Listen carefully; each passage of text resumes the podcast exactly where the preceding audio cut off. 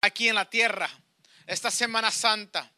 Este es el, el día después que Jesús, um, él llegó, um, vino con un burro, entró a Jerusalén y todos estaban aplaudiendo y gritando, Hosanna, Hosanna, creyendo y pidiéndole, Señor, sálvanos, sálvanos, Señor.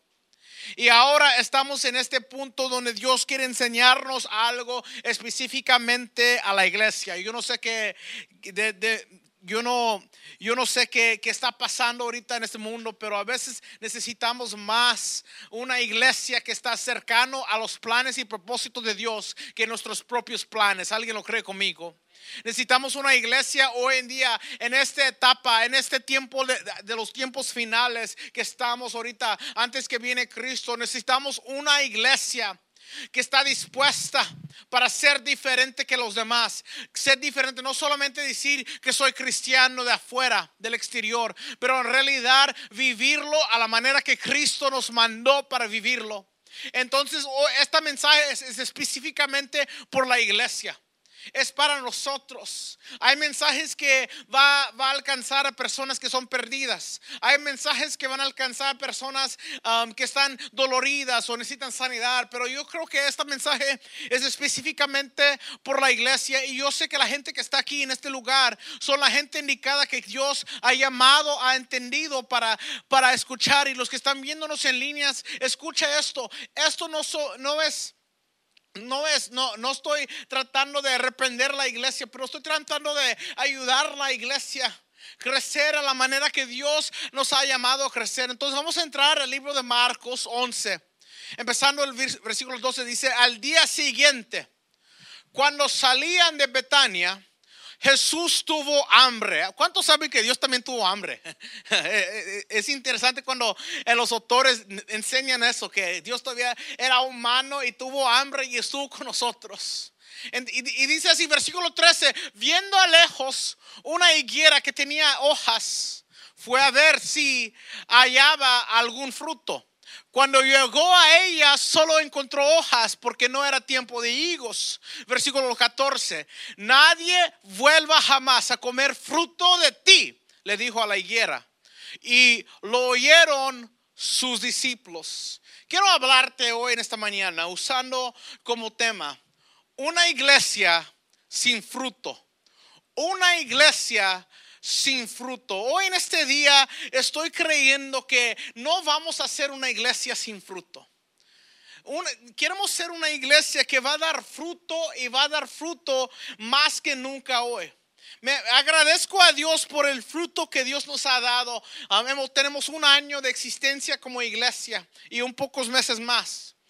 Pero en ese tiempo yo he visto el fruto, la, la, bendición de familias que Dios nos ha traído a esta iglesia. Y aún yo sé que hay personas que nos están viendo hoy que, que todavía están ahí en medio camino para llegar a la iglesia o están un pie adentro, un pie afuera. Yo que quiero animarte hoy. Nosotros queremos a, a amarte, nosotros queremos a, a darte una vida diferente, enseñarte lo que Dios tiene para ti. Y vamos a hacer una iglesia de fruto una iglesia de bondad, una iglesia que demuestre lo que Dios puede ser cuando hay gente que son fiel con Dios. Cuando llegamos a este pasaje de la Biblia, vemos a Cristo. Él está, él tiene hambre. Llega a un árbol, ve un árbol que tiene higueras. No sé, ¿a alguien le gusta las higueras? Uh, de comer. Para mí um, no, no es algo favorito mío, pero me gustan los fig newtons, me gustan esos panecitos que tienen adentro la higuera. Uh, eh, la crema eh, es bien delicioso um, de comer. Pero él lo vio y le vio, lo vio de lejos, dice la Biblia. Y vio que él tenía hojas. Y cuando lo vio de lejos, dice así que vio un árbol bien bonito, así igual como tenemos en la foto ahí, que tiene higueras y que tiene hojas ahí todo. Él se acercó más con hambre. Y cuando ah, dice así, ah, y cuando llegó a un, a un poco más adelante, entendió, vamos a entrar al versículo, a seguir al versículo 13 me puede poner el versículo 13. Dice, viendo a lejos una higuera que tenía hojas. fue a ver si hallaba algún fruto. Cuando llegó a ella, solo encontró hojas, porque no era tiempo de higos. Era importante conocer cómo crece la, la higuera. Estaba estudiando esto. Es interesante entender que hay temporadas. Pero la curiosidad es que hay hojas. Y si hay hojas, debe de haber fruto. Si hay hojas, si se ve de afuera hojas, eh, hay un poco de confusión en este, en este árbol porque hay hojas. Hay, se puede, hay esplendor, se puede ver de lejos. Hasta que dice, se nota Marcos que él lo vio de lejos. Había hojas, pero no fruto. Había hojas, pero no había fruto. Ah, se vio de afuera, era un espectáculo de hojas, pero cuando se acercó, no vio fruto. Y Jesús empieza, y Marcos e, empieza a conectar dos historias, porque desde aquí, de este momento, Jesucristo llega al templo y empieza a reprender a los que están en el templo. Pero Marcos nos enseña algo eh, eh, bien, bien bonito si lo pones todo en, en contexto. Ve las hojas y luego llega al templo. Hay un espectáculo de hojas, pero no hay fruto. Y luego Jesucristo va al templo con un espectáculo de muchas cosas que están pasando. Igual no hay fruto. Aún es así en nuestras iglesias a veces. A veces así somos los cristianos. Hay un espectáculo de afuera, nos notamos que somos cristianos. Hemos ido a restaurantes y yo veo personas que son, se, notan que son cristianos. Tienen el vestimiento de, ser cristiano. Se, tienen a veces, se comportan como un cristiano. Eh, tienen um, e, esa manera de, hablar como si son cristianos. Pero en realidad cuando uno examina a esa persona y lo ven adentro, a ver qué hay de adentro que de esa persona, qué es cristiano de esa persona a veces encontramos una iglesia que no tiene fruto. Y, lo que pasamos, vemos tú, totalmente, voy a enseñarte hoy cinco tipos de iglesia. Y tres tipos son negativos y los últimos dos son positivos. Si quiere tomar notas, esta es una buena oportunidad de tomar notas, pero la número, el número uno, la primera iglesia es una iglesia con todo espectáculo, pero sin sustancia. Es una iglesia con todo espectáculo, pero sin sustancia. Porque mira, Jesucristo llegó y vio este árbol que era bonito, esplendor, eh, eh, eh, tenía espectáculo de hojas y lo vio hasta que lo vio de lejos. Pero cuando vino para examinar esa persona, e, ese árbol, lo, vino a examinar esa higuera, vio que no había ningún fruto que dio. No había ningún fruto. Y es, esta es la enseñanza que Marcos nos quiere enseñar. Así es el, a veces eh, con el pueblo de Israel. Lo que estaba pasando en esa etapa. Que el pueblo de Israel eran un espectáculo. Querían, tenían, observaban todas sus leyes. Hicieron todo lo que era del pacto antiguo. Observaban todo de la, ley. Eran todo un espectáculo. Los fariseos orando enfrente de, de las multitudes y orando enfrente de otros. y, y con su incenso y, haciendo muchas cosas y vendiendo cosas, un espectáculo. Pero cuando en realidad cuando uno se enfoca y pone un lente a, ver qué hay de ahí, no nota, no hay ningún fruto de una vida cambiada y transformada de Cristo. Y hoy en día a veces es a la iglesia a sí mismo, que a veces vemos iglesias que tienen un espectáculo, tienen un show, tienen un programa grande, sonido, luces, videos, todo. Pero cuando en realidad empiezas a examinar lo que ellos tienen, cuál fruto tienen para la comunidad. ¿Cuál fruto tienen para, para misiones? ¿Cuál fruto tienen de almas cambiadas por Cristo? Es una iglesia con todo espectáculo, pero sin sustancia. No hay nada de fruto en ese momento. No hay nada. Se ven hojas. Se ve todo bonito. Imagínate flores, pero no hay fruto. Yo no quiero vivir en una iglesia, yo no tenemos que tener una iglesia que no da fruto yo quiero ser una iglesia que reproduce, porque cada cosa que, está sirviendo, una, cada cosa que, está, que es maduro, cada cosa que está creciendo, lo que va a pasar es va a reproducir.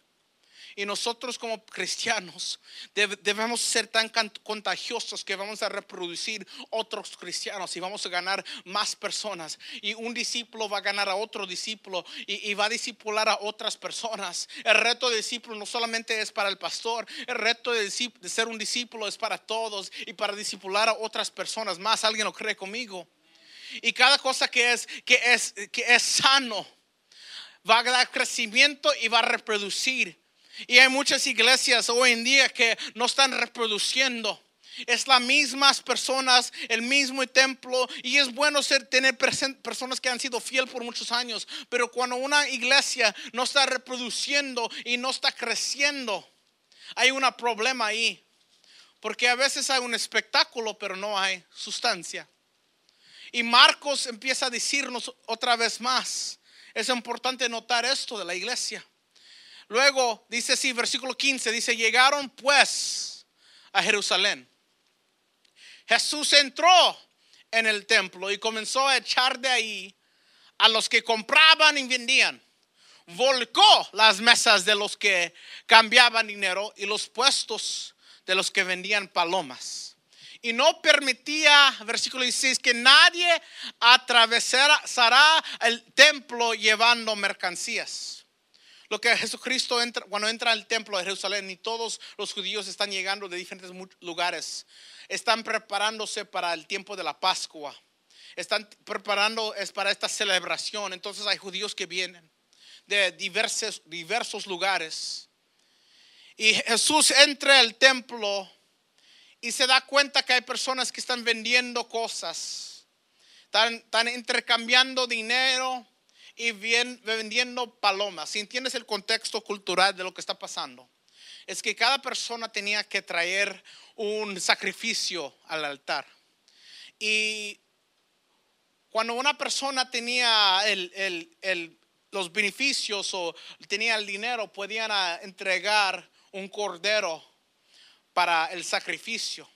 Pero si una persona era pobre, esa persona, dice la ley, en, el libro de Levíticos, si una persona es pobre y no tiene dinero, por lo menos Dios proveó por la ley que esa persona que es pobre, ellos pueden entregar y sacrificar unas palomas. Por eso la Biblia dice que Jesús, los padres de Jesús, José y María, cuando fueron a presentar a Cristo en el templo, cuando presentaron a Cristo en el templo, ahí em, empezaron y dieron un sacrificio de dos palomas, porque ellos también eran pobres. no, no fueron ricos, fueron pobres. Entonces, en este momento hay gente alrededor del templo que están tratando de aprovechar a las personas que son pobres en este momento. Están tratando de vender palomas y palomas se, se puede encontrar en cualquier lugar. Eh, eh, hay palomas, palomas donde quiera y una persona pobre podía agarrar y capturar uno. Pero estas personas en la iglesia se dan cuenta que estos pobres a veces son malos educados y tratan de aprovechar de esas personas. Entonces lo que vemos ahorita es una iglesia que tiene las malas prioridades y vemos número dos, una iglesia con prioridades equivocadas. Vemos una iglesia con prioridades equivocadas. Nosotros como iglesia, nosotros no estamos aquí para el beneficio de nosotros. Hemos hablado de eso muchas veces. La iglesia es la única organización en el mundo hoy que no existe para el beneficio de nosotros. Existimos para el beneficio de las personas que son perdidas. No, eh, cualquier otra organización, cualquier otro club que existe hoy en este mundo, cuando tú, tú dices que yo quiero ser parte de ese club o esa organización, existe para, y tú, tú, tú asocias porque hay un beneficio de ser parte de ese club o esa organización. Pero la iglesia es diferente. La iglesia existe no solo para nosotros, por eso nosotros llegamos temprano, por eso nosotros vinimos antes de los demás y, ponemos las sillas y ponemos todo, armamos todas las luces y sonido y practicamos, porque nuestra intención es que, pues, pues ¿para qué necesitamos todo esto para nosotros? Porque esta iglesia no es para nosotros, esta iglesia es para los que van a venir después y van a ser salvadas. ¿Alguien lo cree conmigo?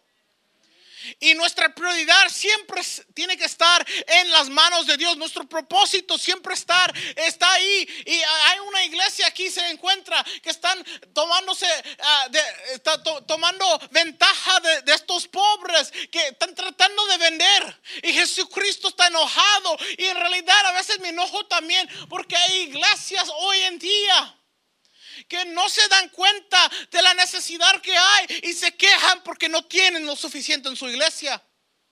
Se quejan, ay, porque, ay, no, ¿y por qué hacemos esto? ¿Por qué hacemos esto? Porque la realidad es esto, tenemos que despertarnos, que necesitamos ayudar a la comunidad, ayudar al, al menos indicado, al pobre, al desechado de la sociedad. Eso es nuestra responsabilidad que iglesia. Por eso estamos recogiendo juguetes por niños hoy que, no, tienen padres, no tienen madre, no tienen familia. Por eso vamos a, comprarle ropa y ayudar a, nuestra comunidad en cualquier manera que podemos. Por eso vamos a alcanzar y usar cualquier recurso que tenemos para ayudar a nuestra gente. Ayudar al pueblo de Houston y a veces hay iglesias que tienen prioridades equivocadas, están más enfocados en sus ministerios y departamentos y peleando uno con otro. Y yo no quiero ser esa iglesia, yo quiero ser una iglesia con un enfoque, una misión, una visión por la gloria y honra de Dios. ¿Alguien lo cree conmigo? Dale un fuerte aplauso al Señor. Marcos capítulo 11, ah, versículo 17 dice que también les enseñaba en con estas palabras no está escrito, Jesús dijo, mi casa será llamada casa de oración para todas las naciones, pero ustedes le han convertido en cueva de ladrones. A veces Jesús habla con voz fuerte, usando palabras fuertes. Jesús lo hizo y yo también lo hago. No está escrito, mi casa será llamada casa de oración para todas las naciones. Y muchas veces leemos esto y no en realidad lo entendemos, no, no lo vemos, no, no, no ponemos atención. En este momento también le voy a dar un poco de contexto cultural de lo que está pasando. Ellos, dice la Biblia, que estaban vendiendo en los atrios exteriores del templo. En, en esa cultura, por la ley, ah, solamente los judíos podían, podían entrar al al templo, al interior. Había dos tipos de personas que existían en ese tiempo, los judíos y los gentiles. Los gentiles eran los, la gente paganos, gente de otros raza, otros que no eran ah, en realidad de la sangre judía. Eran los, los, que no eran convertidos, puede decir, para entenderlo a, a la manera que lo entendemos hoy. Eran como si la gente no eran cristianos y no eran de la raza. Y los gentiles, tenían la oportunidad de adorar a Dios por medio de la ley, pero adoraban en el exterior, en el atrio de exterior. Pero dice la Biblia que ellos tenían sus mesas en lo exterior, haciendo como una barrera entre los gentiles y el templo. No es por coincidencia, no lo están poniendo esas mesas ahí nomás para, para porque es lugar, un lugar conveniente. Lo están haciendo porque en realidad están discriminando a gente que no son de su propia raza. Están discriminando a gente que son diferentes, que no son de la sangre judía. Sabiendo que este es la Pascua y van a venir personas de alrededor del mundo van a llegar a Jerusalén. Pusieron sus mesas para discriminar. Encontramos en número tres una iglesia que discrimina. Una iglesia que está discriminando. Una iglesia que están poniendo barreras entre ellos porque son de una sangre y los gentiles porque ellos son de otra sangre y están discriminando. Y hoy en día eh, me, me, suena porque me, porque me da coraje, coraje porque así es muchas veces las iglesias. A veces estamos tan orgullosos de nuestra propia sangre, de nuestra propia raíz, de nuestra propia raza.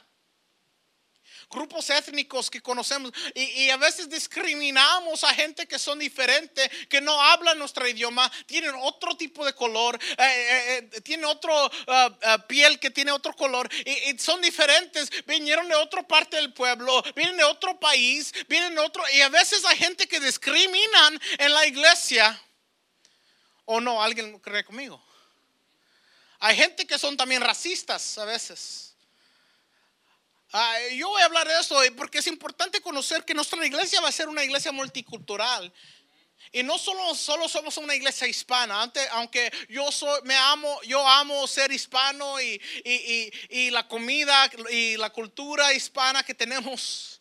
Yo, yo amo la diversidad, pero yo sé que va a haber un día que más gente va a venir, que en diferentes colores, con diferentes raíces de diferentes personas, y, van, a, van a hablar diferente, van a tener acento diferente, van a ser de diferentes lugares, no van a ser de nuestra parte del pueblo, van a tener diferentes mentalidades, y aún va a haber personas que van a llegar de partes de la ciudad que no te gusta, ay, no me gusta esa parte de la ciudad, no me gusta esa parte del pueblo, no me gusta gente de este país, y queremos ver una iglesia que no está discriminando y va a decir que las puertas están abiertas y no va a haber ninguna barrera entre personas de afuera hacia, hacia adentro que quieren conocer y recibir de Dios.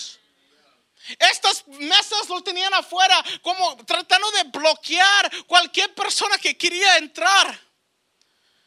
Y Jesucristo se enojó, no solamente porque estaban vendiendo algo, no, es porque estaban poniendo una barrera exterior, no dejando a las personas las gentiles eh, adorar a, Dios. Y Jesucristo frustrado con la iglesia, aún así somos nosotros, discriminamos y decimos, ay, no, no, pues, no, no, no quiero de estas personas. No lo decimos, pero lo pensamos oh, no hacemos este alcance porque pues quién sabe cuál, qué, tipo de gente va a llegar. Ay, ¿para qué le damos allá a estas personas o ayudar a este tipo de personas? Ya tienen lo suficiente. Y discriminamos en vez de amar. Y Dios nos ha llamado para amar y ser una iglesia diferente. Dice así, versículo 18, dice, los jefes de los sacerdotes y los maestros de la ley lo oyeron y comenzaron a buscar la manera de matarlo. Recuerde esto, siempre recuerdo esto. Er, ¿Quién fue las personas que mataron a Jesús?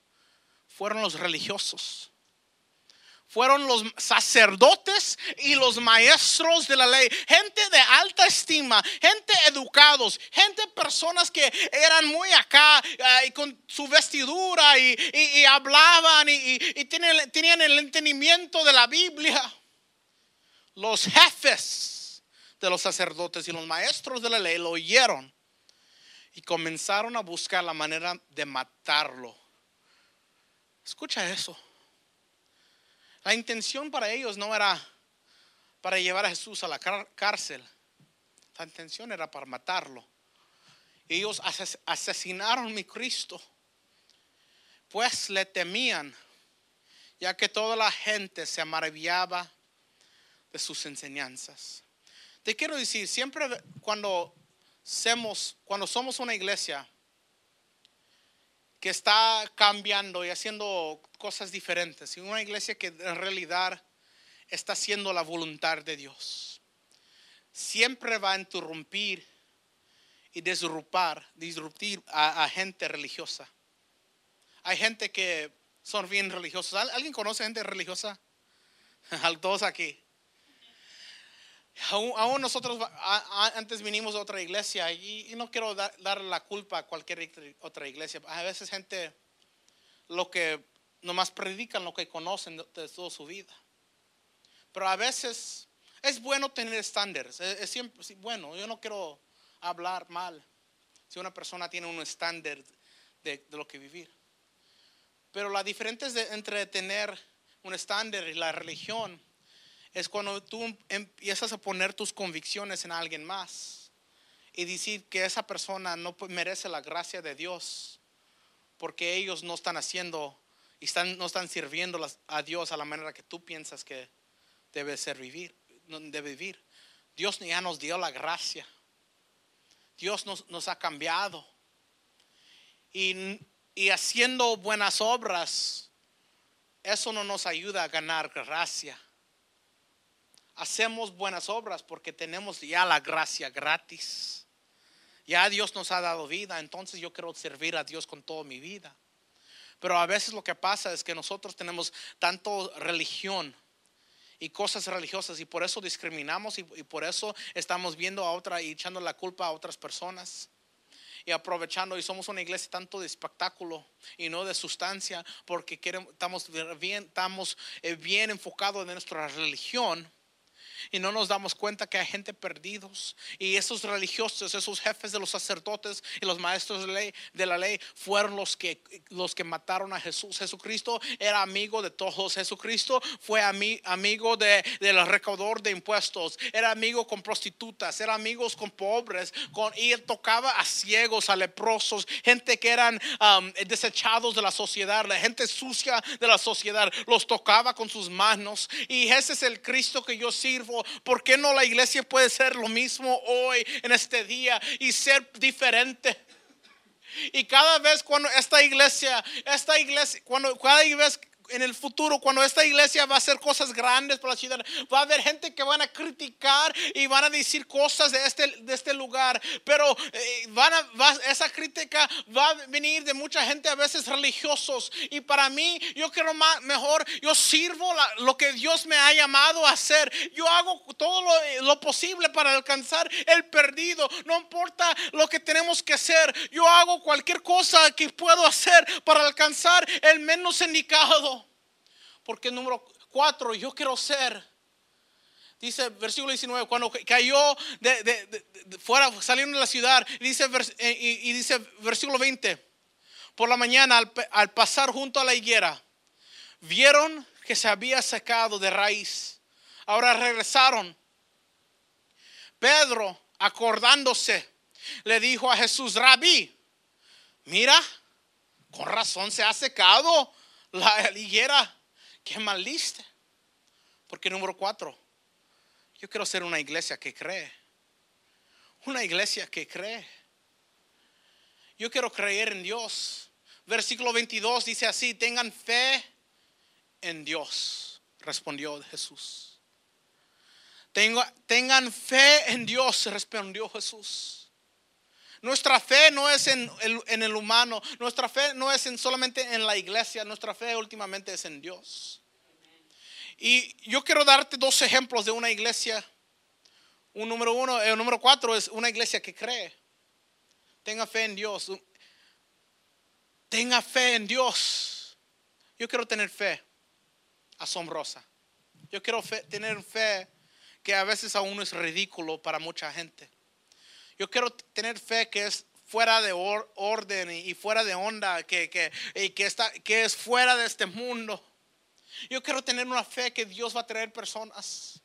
Aunque veo a veces sillas vacías, yo quiero tener una fe que hay gente que quizás están escuchando por Facebook y van a ser transformados. Yo quiero tener fe que hay personas que van a ser cambiados. Yo quiero tener una iglesia de fe que también sus prójimos y, y, sus seres queridos. Yo sé que cada una de estas personas que están aquí sentados y las que están escuchando conoce a alguien que necesita conocer a Cristo. Gente en su familia, amigos, hijos, primos, tíos, cuñados. Y yo quiero ser una iglesia que cree. Dice el versículo 22, tengan fe en Dios, respondió Jesús. Versículo 23 dijo así, les aseguro que si alguno le dice a este monte, quítate de ahí y tírate al mar, creyendo, sin abrigar la menor duda de lo que dice sucederá, lo, obtendrá. Creyendo. Versículo 24. Por eso les digo, crean que ya han recibido todo lo que está pidiendo en oración y lo obtendrán.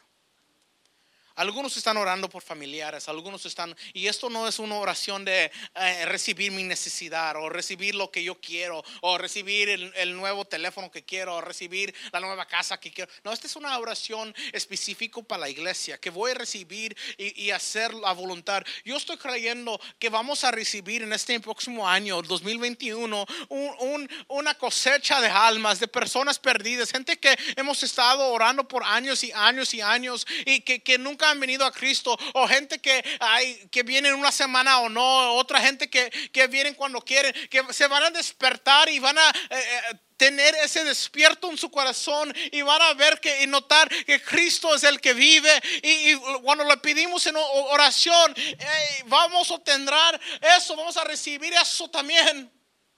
Versículo 25 dice así, y cuando están estén orando si tienen algo contra alguien, perdónalo. Para que también su Padre que está en el cielo les perdone a ustedes sus pecados. Voy a pedirle a, los músicos que se preparen. Dice así, cuando están, estén orando, si tienen a alguien, algo contra alguien, perdónenlo. Para que también su Padre está en el cielo, les perdone a ustedes sus pecados. Recuerde que Jesús había dos tipos de personas, los judíos y los gentiles. Y los judíos eran tenían tanta discriminación entre los gentiles. Muchas veces también los judíos también ellos odiaban a los samaritanos. Había odio, había racismo entre culturas en el tiempo de Cristo. Si vamos a ser una iglesia que cree en Dios, que Dios va a hacer cosas en esta iglesia, debe de empezar con nosotros. Nosotros debemos de ser la gente que invita más personas a la iglesia, más que nunca, nunca, más que los demás. Y a veces, lo más tiempo que uno es cristiano, a veces lo menos que uno tiene esa ambición y pasión para alcanzar almas. Eso es la realidad muchas veces. Y dice así, si tienen algo contra alguien, perdónenlo. Para que su Padre que está en el cielo los perdone a ustedes sus pecados. Dios quiere ser, queremos ser número 5, una iglesia que restaura. Yo quiero ver matrimonios restaurados. ¿Alguien lo cree conmigo? Yo estoy creyendo que familias al punto de divorcio. O quizás ya están separados. Que Dios puede restaurar a, gente. Familias que, que no se hablan, gente, gente que no están en, hablando, que no, no, que están enojados uno con otro. Yo, yo quiero creer que vamos a ser una iglesia que restaura. Y nosotros vamos a ser el ejemplo. No poner barreras al, exterior del templo. No que seamos un lugar que abre las puertas y decir, aquí estamos para todos. Para servir a nuestra comunidad. Servir a la gente. Para ser diferente. Más hoy que nunca. Hay mucha gente hoy en día que el, día de estos días del, final del año y Navidad y Día de Acción de Gracias. Es tiempo de soledad para mucha gente.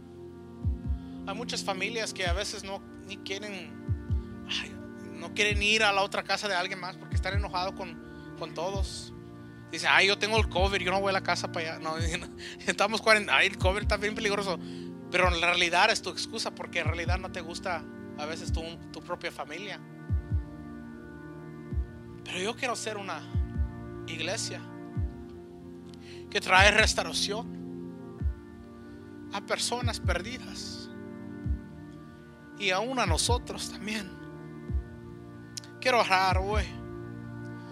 Quizás estás viéndonos por Facebook y nunca te has entregado tu vida a Cristo. Yo quiero orar por ti. Ahí puedes escribir en los comentarios y, y nosotros podemos orar por ti hoy. Queremos orar que Dios cambie tu vida. Que Dios cambie tu matrimonio, tu familia, tu circunstancia. Y queremos ser una iglesia nosotros juntos aquí. Estamos aquí en una iglesia creyendo que somos una familia en Cristo, hermanos y hermanas, sirviendo a un Padre celestial. Puestos de pie, vamos a orar en esta mañana, Padre, en este momento, Señor. Señor, te damos gracias, Señor. Te amamos, Padre, Señor. ¿Por qué no levantas tus manos ahí donde estás y por qué no empiezas a orar al Señor?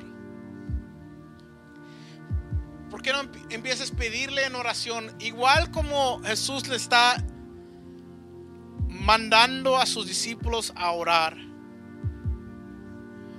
Tienes la fe de creer en Dios por familiares, por amigos, compañeros del trabajo.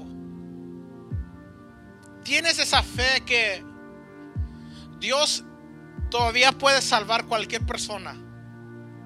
Que Dios puede salvar al menos al, más lejano de Cristo. Tienes esa fe en esta mañana. Yo quiero que levantas tus manos ahí donde estás y empieza a levantar tu voz. Vamos a cantar en esta mañana. Vamos a entregarle todo a Cristo hoy. Cristo, Cristo, no temeré. Cristo, Cristo, la oscuridad temblante. Cristo, Cristo. Hoy sopa dentro en mí, te daré a ti otra vez.